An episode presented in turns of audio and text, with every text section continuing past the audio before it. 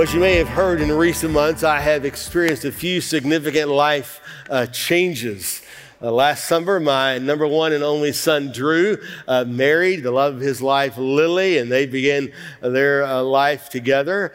And I thought, well, that, that looks good. And so in January, after a whirlwind 24 month courtship, uh, I got married uh, to Miss Margaret Wynn, lately of Raleigh, North Carolina.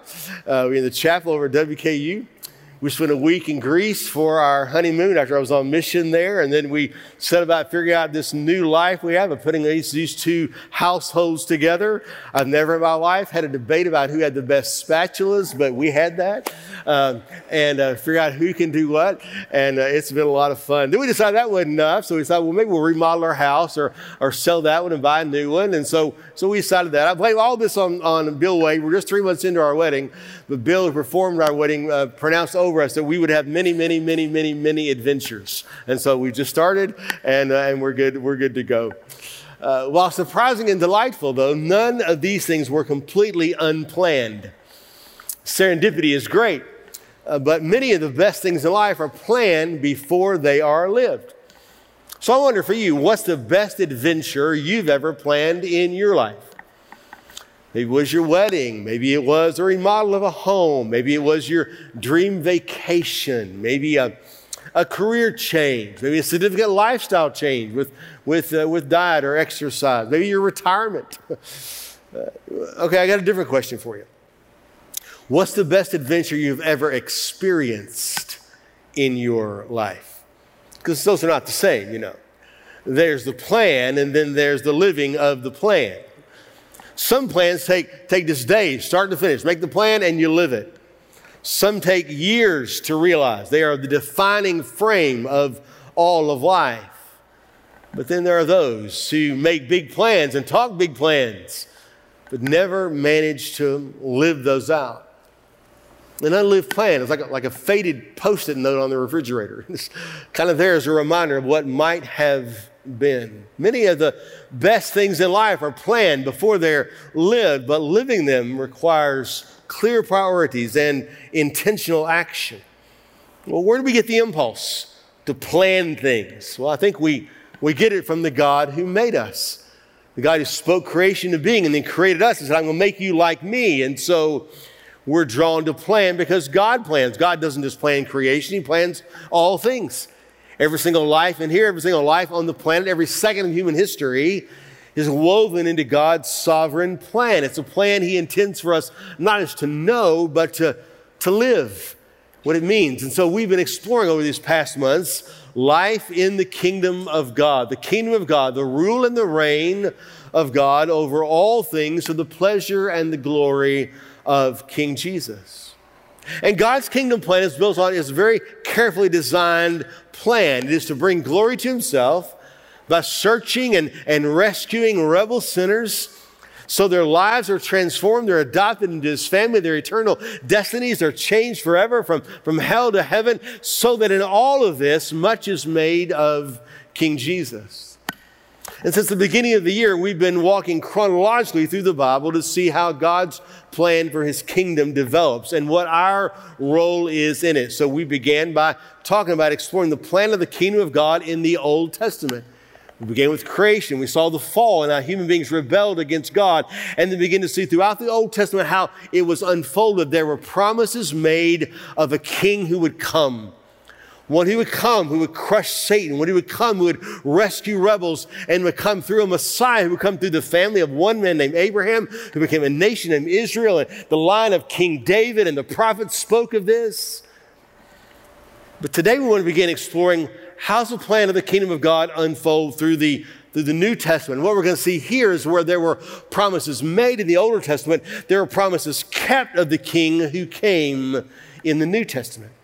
And so we're going to begin by walking through the Gospels, these four unique perspectives Matthew, Mark, Luke, and John, uh, these unique perspectives on the life, death, and resurrection of Jesus.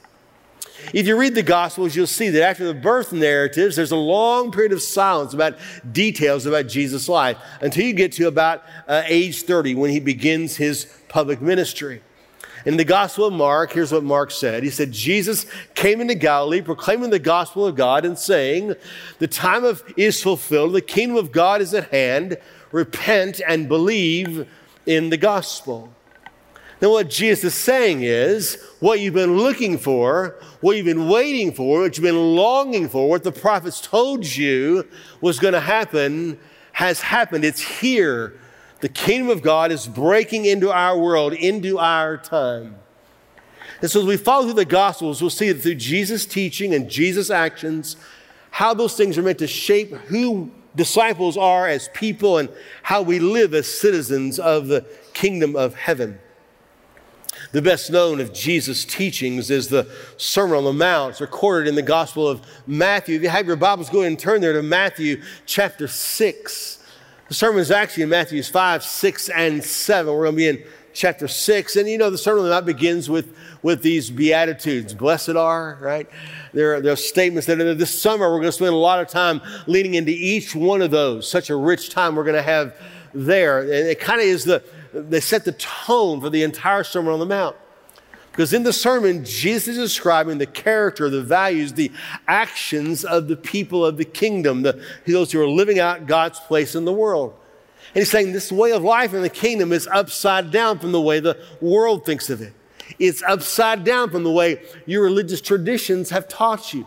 You've heard it said, but I say to you. And and it's intensely practical. He talks about things like, like anger and lust and marriage and divorce and conflict and enemies and money and religious things like giving and, and prayer and fasting. But in Matthew 6, Jesus turns his attention to anxiety and worry about the basics of life, about food and clothing and shelter. And two times he says, hey, don't worry about it. Just don't worry about your life. But but how do we do that? How's that possible? Well, he gives us the answer in Matthew 6. Kipley's going to come and read this for us. Would you stand in honor of the reading of God's word? We're in Matthew 6. We're going to begin in verse 31. Matthew 6, verses 31 through 33. Kipley, go ahead and read that for us. Therefore, do not be anxious, saying, What shall we eat, or what shall we drink, or what shall we wear? For the Gentiles seek after all these things, and your heavenly Father knows that you need them all. But seek first the kingdom of God and his righteousness, and all these things will be added to you. Amen. This is the word of the Lord. Thank you. You may be seated. Good job, Kipley. Appreciate that. Thanks, everybody. So he's talking about worry and anxiety, one of the basic things of life. I mean, he hears it first, it may seem like an odd suggestion for people struggling with anxiety. Kind of feels disconnected from the emotions or the concerns of the moment. Hey, you're hungry, you're cold, you have a place to live. Seek first the kingdom of God. What? How can a religious proverb help with practical needs? Well, that signals part of our problem. We often hear this verse, verse 33, pulled out of its context. And we treat it as a separate, standalone statement. We know it. Seek first the kingdom of God and his righteousness, and all these things will be added to you. And we hear it's a separate thing, but in its context, what he is saying, it's not just a bumper sticker proverb, slap on the back of the donkey. It's not what this is, right? Remember, Jesus is describing what it means to live out life and God's plan as a kingdom person. The best things in life are planned before they're lived, but in order to live them, clear priorities and intentional action are required. So, for disciples of Jesus, even in the middle of our ordinary stresses of life, our ordinary anxieties and concerns, the best thing for us is to live out God's kingdom plan. He says, make the kingdom a clear priority and then act on it. Well, how do we do that? We're going to take this verse apart and discover exactly how that happens. And the first thing to notice is this the disciples advance God's kingdom plan when we prioritize the pursuit of the plan. He says, Seek first the kingdom of God. Now, the impulse in the word seek there is, is an impulse for action, isn't it? Seek is the idea of movement in a particular direction or, or for a, a certain purpose. Now, we use the word seek, and it's often used in kind of a negative sense as a response to a crisis. So, back in the spring of 2019, when, when COVID first popped on the scene, we said, Oh, we're going to, we have to seek for a cure and a way to do this. It was a crisis. We're going to respond to that. A few weeks ago, my, uh, my, my new daughter in law, Lily, called and, and, asked us to come over quickly because uh, Liam the cat had gotten out. She came home from work, opened the door. Liam skirted out. Liam's an inside cat, not an outside cat. Skirted out and went between some houses. So as dusk was falling in the evening, we went to look for Liam along the fence rows where we were. Have you ever called a cat and expected a cat to come? yeah. Flashlights looking everywhere. Um, Liam eventually did come home, but not till the next day. Um, but, but understand, seeking the kingdom is not like that. Seeking the kingdom is not a search for a lost thing. It's not an endless search for the, some spiritual golden ticket. It's not about what we don't know or what we don't possess because through his word and through his son and through his people, what we've already seen in the Older Testament, God has gone to great lengths to make his kingdom plan known. It's not hidden, it's in plain sight. When we say seek first, what we're saying is we're going to settle as the priority, the primary direction of our life, and the energy of our life is to live out the heart and the values and the goals of Jesus and his kingdom. To say, this is what I'm living for. This is what defines my days. Now, Jesus made this very clear when he called his disciples. He said, If anyone would come after me, let him deny himself and take up his cross daily and follow me.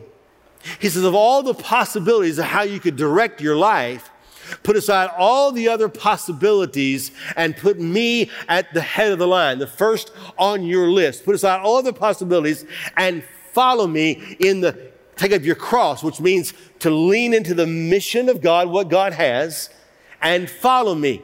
To go where King Jesus goes, at the time that he goes, at the pace he goes, in the direction he goes, to or with the people he goes with, uh, in the way that he goes, the reason that he goes. It's an ongoing daily thing.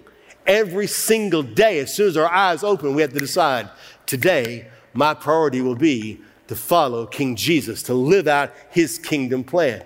So there's nothing passive about pursuing the kingdom. The Bible knows nothing of, of spectator disciples who watch what God's doing from the sidelines, kind of golf clap a little bit, smile, kind of give the thumbs up when our team does something good. No, that's not there. It takes intentional action to make the main thing of my life, the main point of my life, at every moment is extending the borders of the kingdom into me, into you as disciples, in, and everywhere God has placed us in the world to expend energy and, and courage in that way. Now, now it's, it's, a, it's a tough thing, and all this is tied together to what we're living in. Because the world is a dark and difficult place sometimes. We've already talked about this morning. There are tough moments. There's anxieties and concerns, and there's pain and confusion. There's fear and conflict and immorality and injustice and death and grief and abuse and wars and, and sin. And people are in it. They're submerged in trying to make their way through it. But King Jesus has a plan to liberate people from that mess.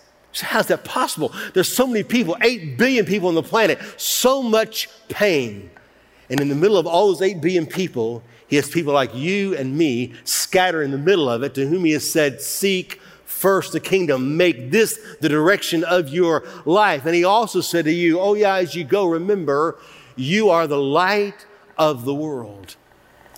Not just you have a light, but you, you are the light. You ever, you ever had you ever had the power go out in your house in a storm? Everything goes dark, and you scramble for a minute to find where the candles are and how you're going to do those kind of things. The candles you never use any other time, but when the power goes out, you will light the candles. As you light the candles and you begin to move through your house, what you find is that you can take, you can take one step and the light vanishes. And you take another step and, and, the, and the darkness vanishes, and the darkness is pushed back.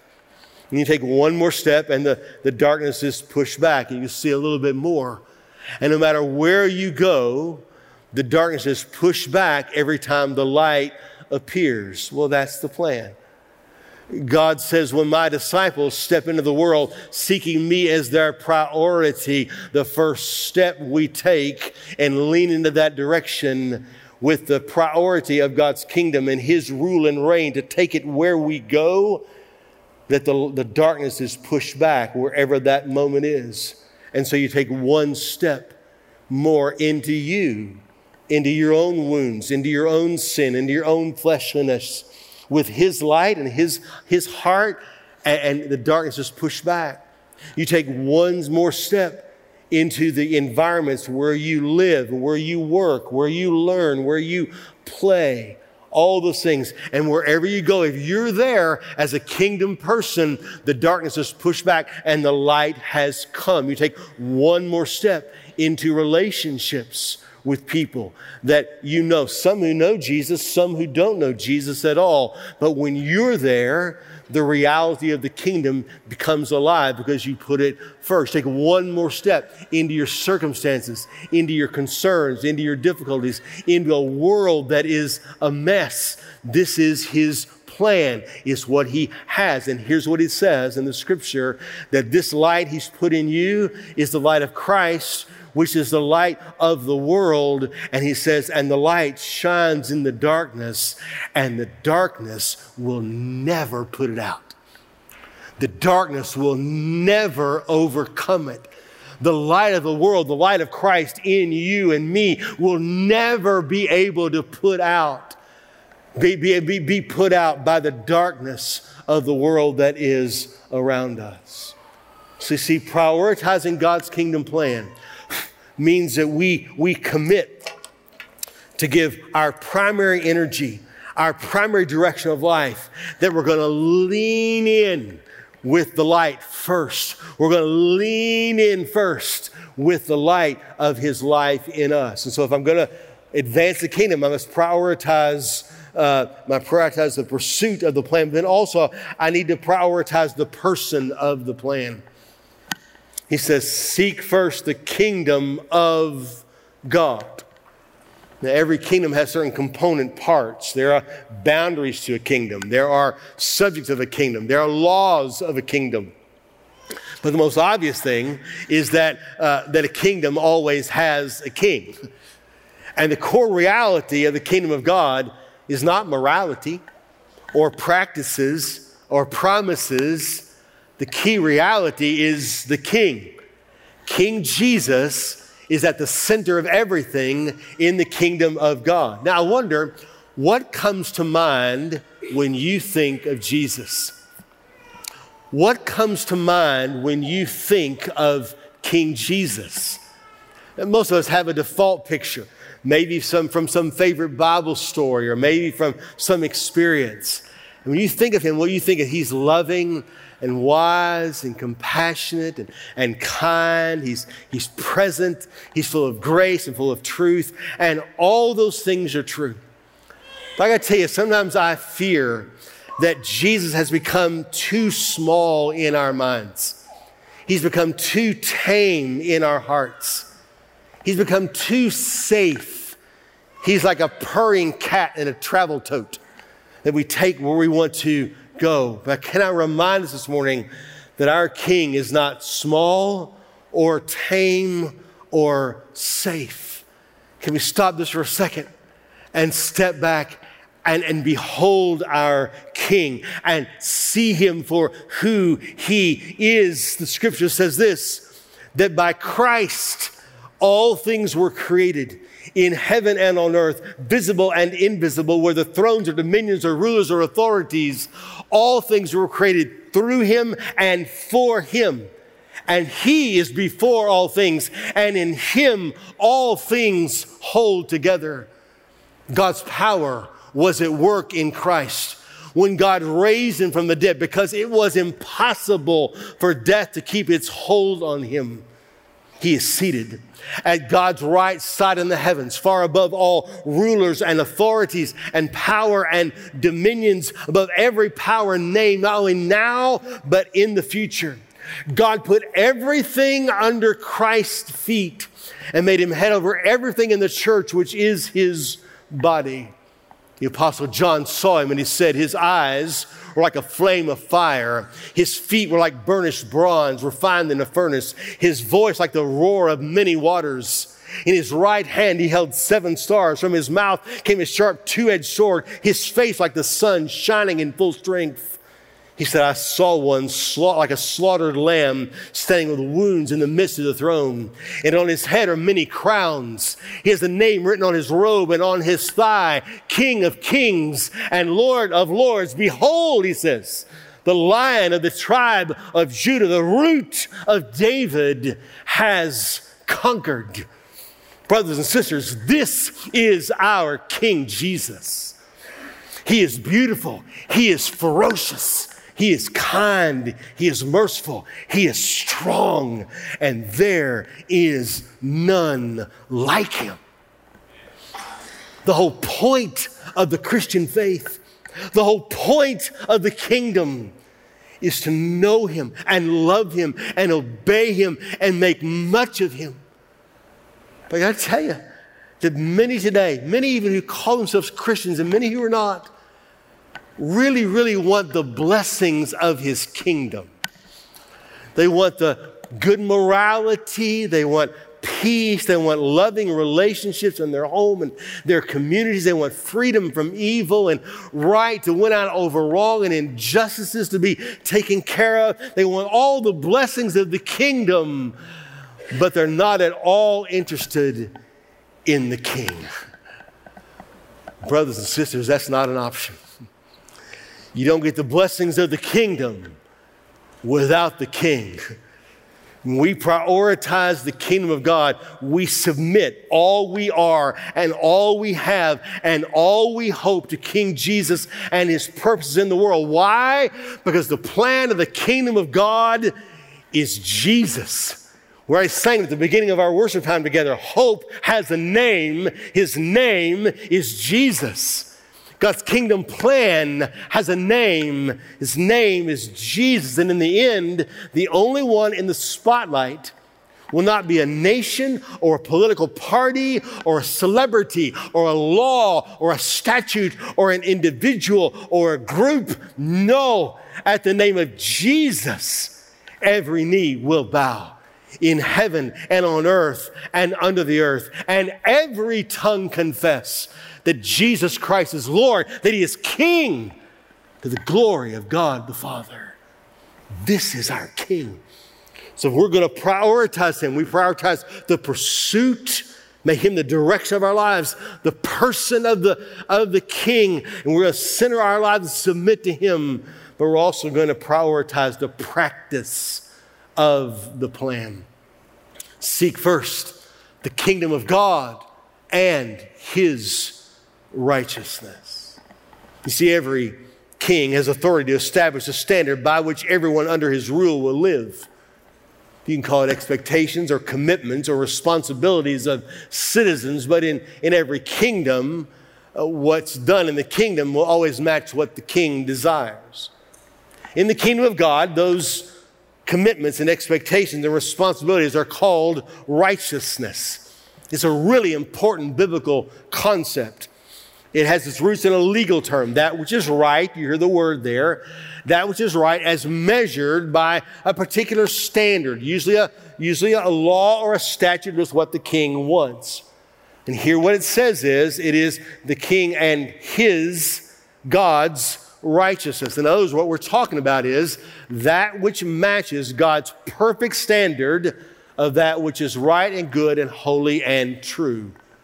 God expects every citizen of his kingdom both to be righteous and to live righteously, to fully match his perfect standard. Only righteous people who match his perfect standard get in and can show that they belong to be in.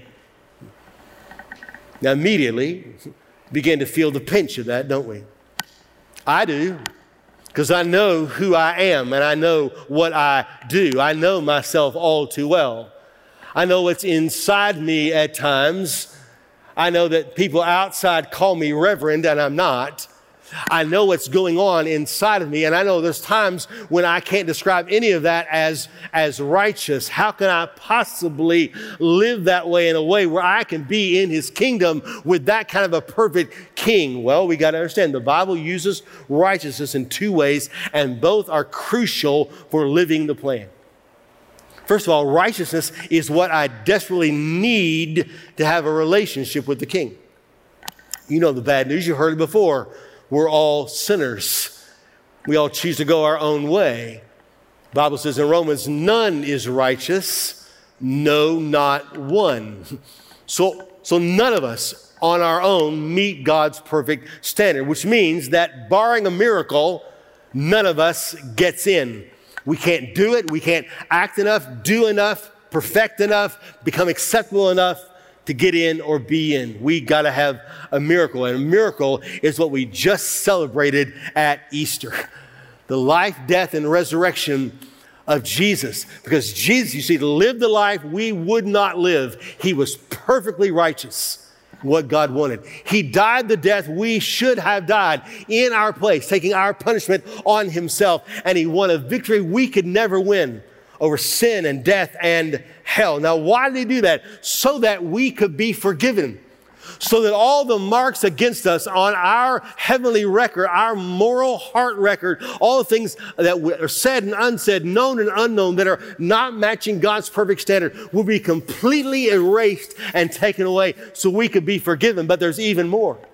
Because the Bible says this God made him who knew no sin, that's Jesus to be sin for us. That's what happened on the cross when he took our punishment, so that in him we might become the righteousness of God.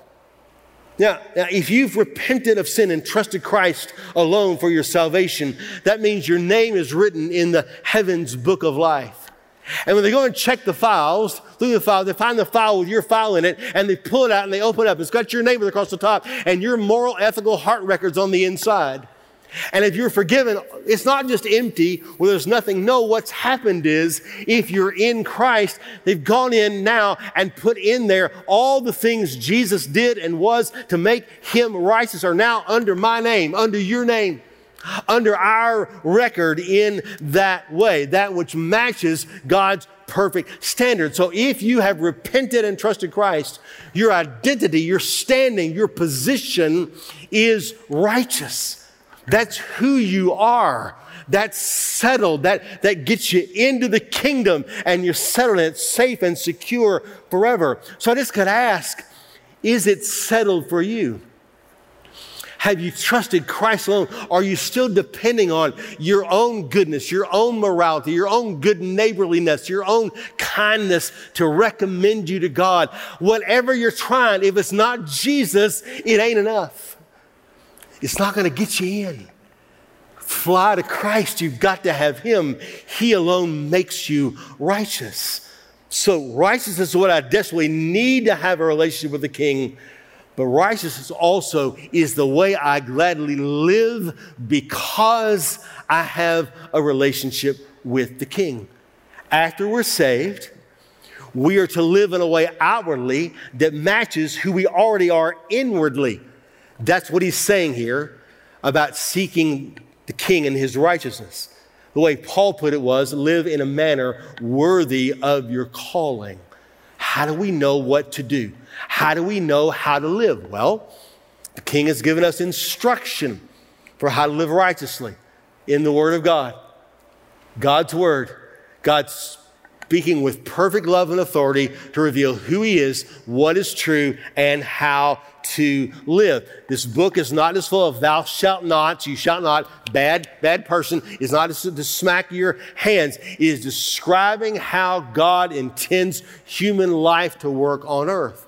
So when the Bible says in 2 Timothy that all scripture is breathed out by God and is profitable for training in righteousness, so the man or woman of God may be complete and equipped for every good work. What he's telling you is read God's word so you know how to live in a way that matches God's standard for life.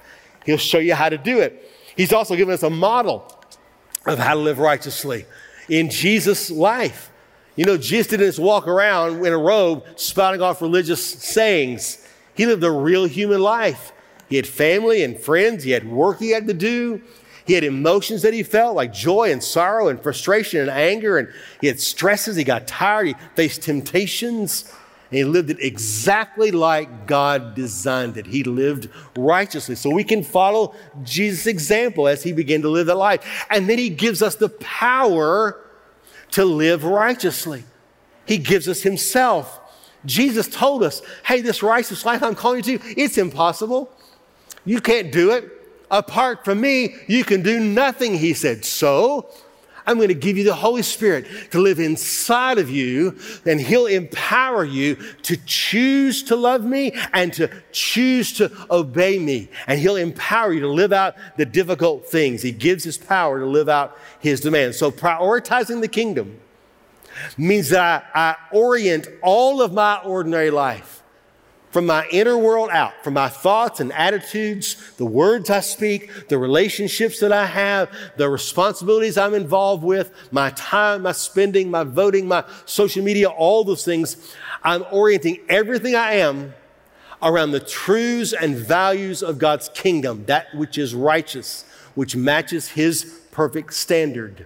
Now you say, well, I, am still going to mess up. I've struggled with things. I still do. I know. Me too. We got a flesh inside in the world and the devil is pulling against us. He said, I'm not going to do that perfectly. I haven't done it perfectly today and I'm sitting in church. How am I going to do that? Remember the promise. We know, we recognize that we've walked away from what God wants. The Bible says if we confess our sins, He's faithful and just to forgive us our sins and to cleanse us from all unrighteousness. He'll cleanse us He'll remind us of who Christ is and what Christ's promises. He'll pick us up, He'll dust us off, and say, Now, go live for me. And you know what? He'll do it in the morning and the afternoon and the evening. He'll do it day after day after day after day until we get home. Because He's going to be with us to help us live this life. It's a different way to live. It's not like the world, but to make your king smile. And then ultimately, what we want to do, we want to prioritize the promise of the plan. Remember the context for all this we talked about, we began talking about? Was the anxiety and stresses over life. None of this happens in a spiritual and religious bubble. None of this we're talking about today is just for Sundays at just a church with church people. It happens in the bump and grind and stress and demands of everyday life in a jacked up world. We'll circle back and hear the whole thing. Seek first the kingdom of God and his righteousness, and all these things will be added unto you. This is a promise, an assured outcome given only to kingdom people. Those that commit their life in a kingdom direction, submit to the king, orient their life to God's truth and God's ways. This is not a general thing. God will make it work out and take care of everything for everybody. No, it's just for kingdom people. And if we'll live that way, we can be confident of God's provision. Scripture says this in lots of ways. Peter says this His divine power has given us everything we need for life and godliness. Paul said, God will supply every need of yours according to his riches and glory in Christ Jesus. God provides our needs. Now, this is not tied to a particular uh, standard of living or possessions. What we're talking about here has got to work for disciples in Bowling Green and disciples in Bangladesh and disciples in, in Athens and disciples in Bangkok and disciples in Mogadishu. It's got it's got to apply to all disciples in all those places. So it's not tied to any particular thing. So, what do we really need? We need food, shelter, clothing, and whatever else is necessary for us to live out our part of His kingdom plan right now. His kingdom plan, right? Search and rescue rebels, transform lives, eternal destinies, make much of Jesus. The bottom line is this the king promises to give us the things of earth to enable us to live the life of heaven, to live the life of the kingdom. Now, what any disciple needs beyond those basics, food, shelter, and clothing, is unique to that disciple and their time. And it's a wide variety of possessions and opportunities and influences and relationships. But the promise is this if I needed to be faithful, to know the king, make him known, make a kingdom ha- impact, I'll have it.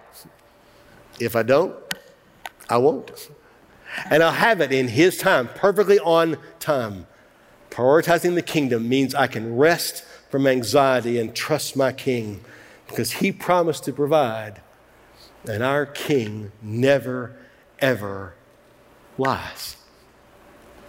So we ask you is God's kingdom plan the defining priority of your life?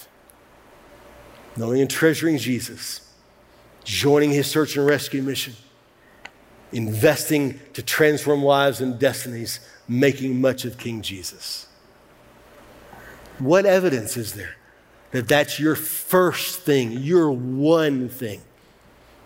We've kind of given you some ways to look at that. Maybe for you, it's about committing to put that first. Make it the defining thing of your life, to define your days. There's lots of things you can put on the list, right, of ways to order your life. Maybe this morning is a good time for you even to reorder those things, right? To make sure that this really is the first thing. Maybe for you, Maybe Jesus has grown a little soft and fuzzy. He's a nice example, a nice moral person. Maybe that. Maybe you've lost sight of his majesty and strength. Maybe for you, to make him first means you need to submit to King Jesus as he is.